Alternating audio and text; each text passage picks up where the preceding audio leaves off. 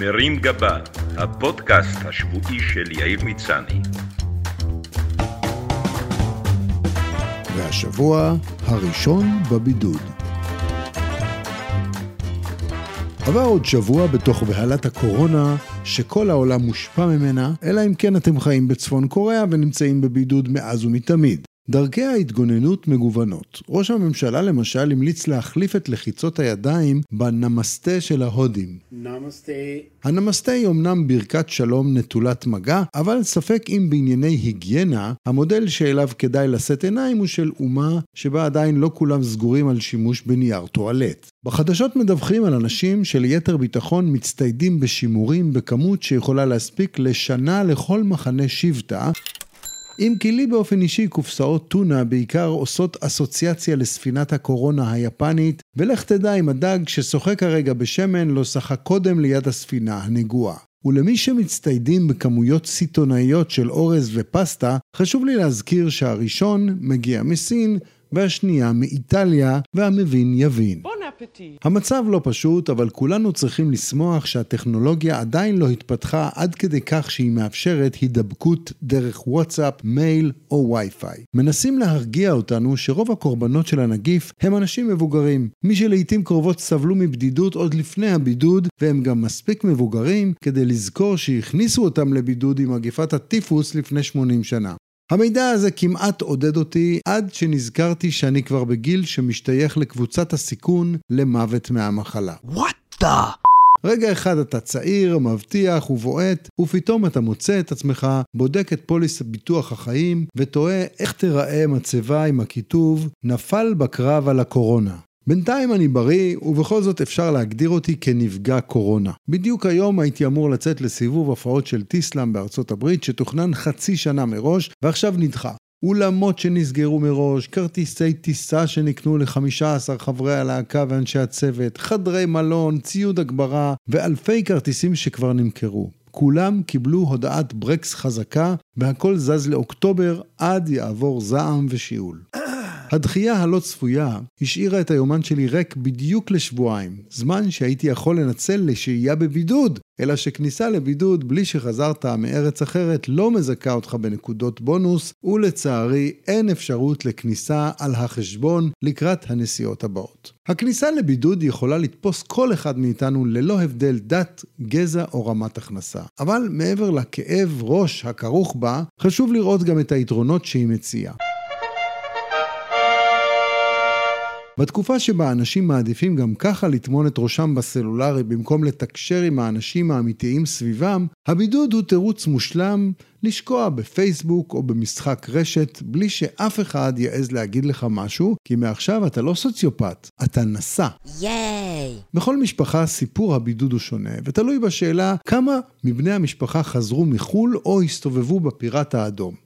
אם אתה לבד בבידוד באחד החדרים בבית, תוכל לדרוש מבני המשפחה לספק לך שלוש ארוחות ביום מתחת לדלת ואת כל השירותים שמגיעים לך, כולל כביסה וטלוויזיה, כשנטפליקס פנוי רק לך. אם אני בן משפחה של מתבודד שחזר לבדו מחו"ל, הייתי מעדיף לשכן אותו בחדר הכביסה עם גישה למרפסת שירות. ככה הוא לא יפיץ חיידקים בחדר האמבטיה ובסלון, שאר המשפחה תוכל להמשיך לחיות כרגיל, והמתבודד יוכל להעביר את הזמן בטיפול בכביסה, בתלייה, בגיהוץ, עם אוויר צח במרפסת, תוך סידור אלבומי התמונות של בני הבית. מקלחת הוא ייאלץ לעשות בכיור או בגיגית.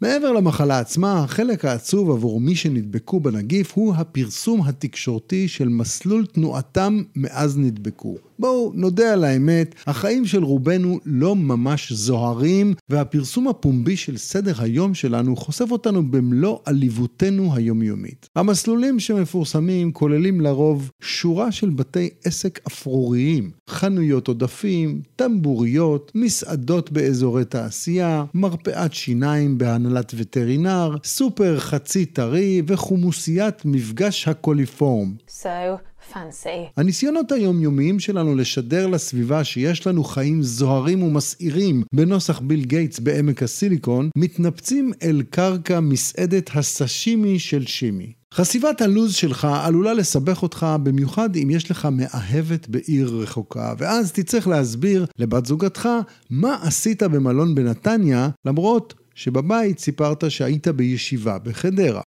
אתה עלול גם להתפדח אם סיפרת לאשתך שרכשת לה את הנעליים בחנות יוקרתית בכיכר המדינה, כמו שביקשה, ובחדשות ידווחו שדווקא היית בחנות חיקוי עם זיכוי בשוק הכרמל. ואם אתה בפיקוח של דיאטנית והיא לא מצליחה להבין למה אתה לא יורד במשקל, הפרסום שביקרת בחומוסייה, בשווארמיה ובבקלאוויה עלול לסבך אותך קשות. גם אם אתה פוליטיקאי ידוע ונשבעת אצל וילנסקי וברדוגו שמעולם לא נפגשת עם הרשימה המשותפת, ואחרי הקורונה כתוב בלו"ז שלך שביקרת במסעדת עודה את טיבי בטייבה, אתה עלול להיות בבעיה. מצד שני, אם כבר נדבקת, יש לך הזדמנות לסגור חשבון עם שכן בעייתי או קרוב משפחה סורר ולדווח לרשויות שביקרת בעסק שלהם. בתוך שעתיים יש שם יותר ריק מאשר בנתב"ג. הקורונה מאיימת על הפרנסה של כולנו, וכדאי לחשוב באופן יצירתי על פתרונות פרנסה אלטרנטיביים עד יעבור זעם. הנפגע הראשון הוא ענף התיירות, ואני מציע לסוכני הנסיעות לעבור לספק שירותי VIP לאנשים שבבידוד. במקום נופש, אפשר להציע חבילות בידוד פרסט קלאס, כולל מזון, טיפול רפואי ובידור קל. הסוכן יוכל למשל לספק למתבודד ערב שירה בציבור או הופעה של זמר, שגם הוא נושא את הווירוס, וכך גם הוא יוכל להתפרנס. כל מי שיש לו דירת Airbnb יוכל להסב אותה לדירת בידוד אין בידור. גם ככה אין עכשיו תיירות, אז לא יקרה שום דבר אם תאחסן בדירה שלך מתבודדי קורונה ותספק להם פנסיון מלא של שלוש ארוחות ביום. לרשתות בתי המלון הריקים אפשר להציע שירותי החלפת תיירים. כל מי שעשה booking לסקי באירופה יוכל להתחלף עם אלה שעשו booking לחופשה באילת. ובים המלח. הישראלים יעשו חופשה בישראל, והשוויצרים ילכו למלון בשוויץ, וכך לא נפספס חופשה והמלונות לא יפסידו פרנסה. הקורונה היא כלי פנטסטי לחיסול מתחרים. זו ההזדמנות שלך לשלוח מידע כוזב על המתחרה שלך ולספר שהוא חזר מאיטליה ומסתובב חופשי ברחובות. כבר עכשיו הרשויות לא עומדות בעומס הפיקוח, וייתכן שבקרוב ייאלצו להקים את משמר הקורונה. שיפטרל ברחובות ויבדוק חותמות בדרכונים בחיפוש אחרי אנשים שמפירים את הבידוד. למי שמחפש אפשרויות פרנסה חדשות, אני ממליץ על הסבה מקצועית לענף זיוף הדרכונים, שבוודאי יתרחב כדי לספק לחוזרים מחו"ל דרכונים נטולי חותמות מרשיות. בצד החיובי, אופציית הבידוד עשויה להיות חבל הצלה שלנו מפני סדרי הפסח הבאים עלינו לרעה. מדובר בתירוץ מושלם להתחמק מסדר מעיק אצל החותנת. מה השתנה הסדר הזה מכל הסדרים? שבכל הסדרים אנו אוכלים חמץ ומרור, הסדר הזה כולו בידוד בבית ותחתונים. זייפני הדרכונים ישמחו לספק לך דרכון עם חותמות טריות מאיטליה, שיבטיחו לך בידוד שמח וכשר.